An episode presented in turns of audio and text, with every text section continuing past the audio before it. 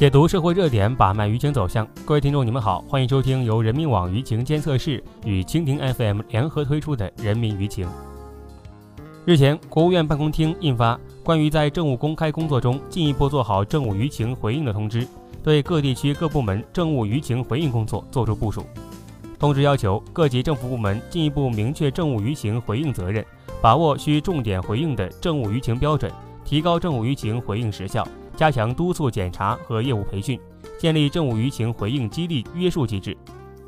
通知的出台为各级政府及职能部门在引导舆情方面提供了指导性依据。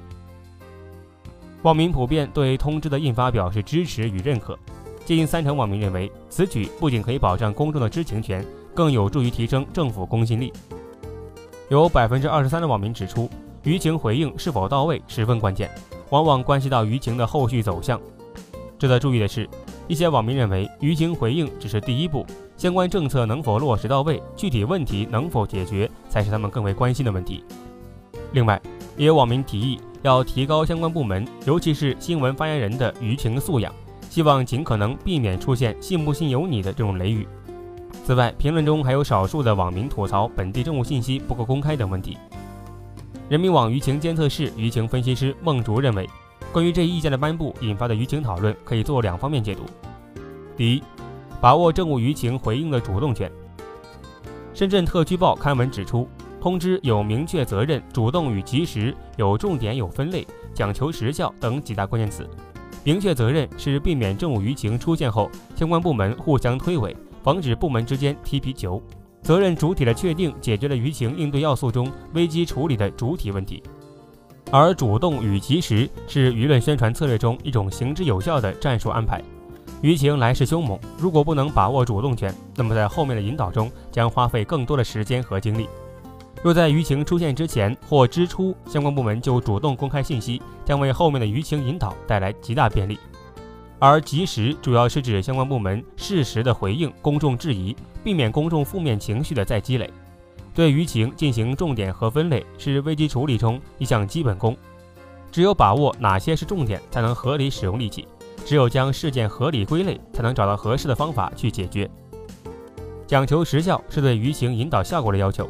舆情回应的目的就是要让公众了解舆情事件的真相，让公众理解和支持政府。第二，建立起积极主动进行舆情回应的制度新常态。微信公众号“长安见”认为，该通知最大的意义在于形成了一套逼着部门负责人和新闻发言人必须开口回应政务舆情的机制，让相关负责人再也找不到理由去推诿和躲避。首先，从回应时间上去逼，逼着政府部门必须在发生重大舆情之后二十四小时内举行新闻发布会。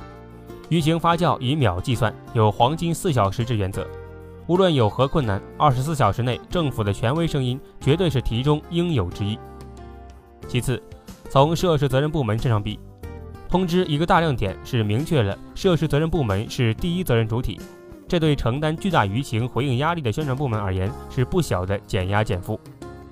再者，从回应内容上比，要求回应者不能打太极拳，要讲逻辑性，要有说服力，要切实起到承接民意、尊重民意的作用。对舆情回应内容的规定，就是对舆情回应时效的表彰。此外，通知还规定，对出面回应的政府工作人员要给予一定的自主空间，宽容失误。这对直接面对舆论的官员是很大的红利，既有授权让发言人有话可说，也减了压，可以宽容失误。